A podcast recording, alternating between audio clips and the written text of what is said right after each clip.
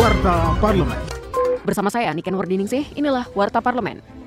Wakil Ketua Komisi 8 DPR RI, Diah Pitaloka, menyambut baik tambahan kuota haji Indonesia sebanyak 20.000 jemaah untuk penyelenggaraan haji 2024.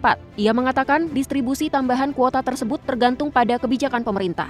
Terkait rencana pengurangan petugas haji tahun 2024, Diah menyampaikan hal tersebut akan dibahas DPR bersama pemerintah. Berkaca dari pengalaman haji tahun 2023, petugas haji yang ada harus bekerja overtime. Ia menilai hal ini perlu menjadi perhatian bersama. Warta Parlemen. Ketua DPR RI Puan Maharani mengatakan DPR RI melalui komisi-komisi terkait akan terus melakukan pengawasan pelaksanaan kebijakan APBN 2023.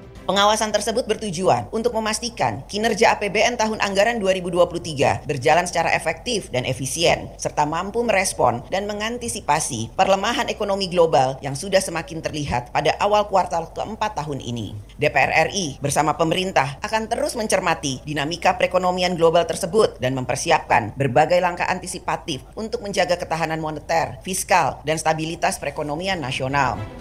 Informasi selengkapnya kunjungi laman dpr.go.id.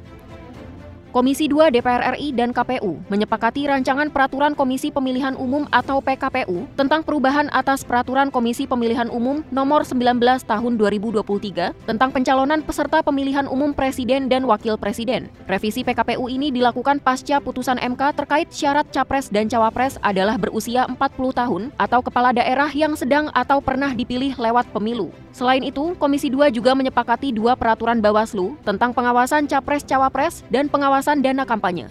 Televisi Radio Parlemen. Demikian Warta Parlemen, Produksi Televisi dan Radio Parlemen, Biro Pemberitaan Parlemen, Setjen DPR RI.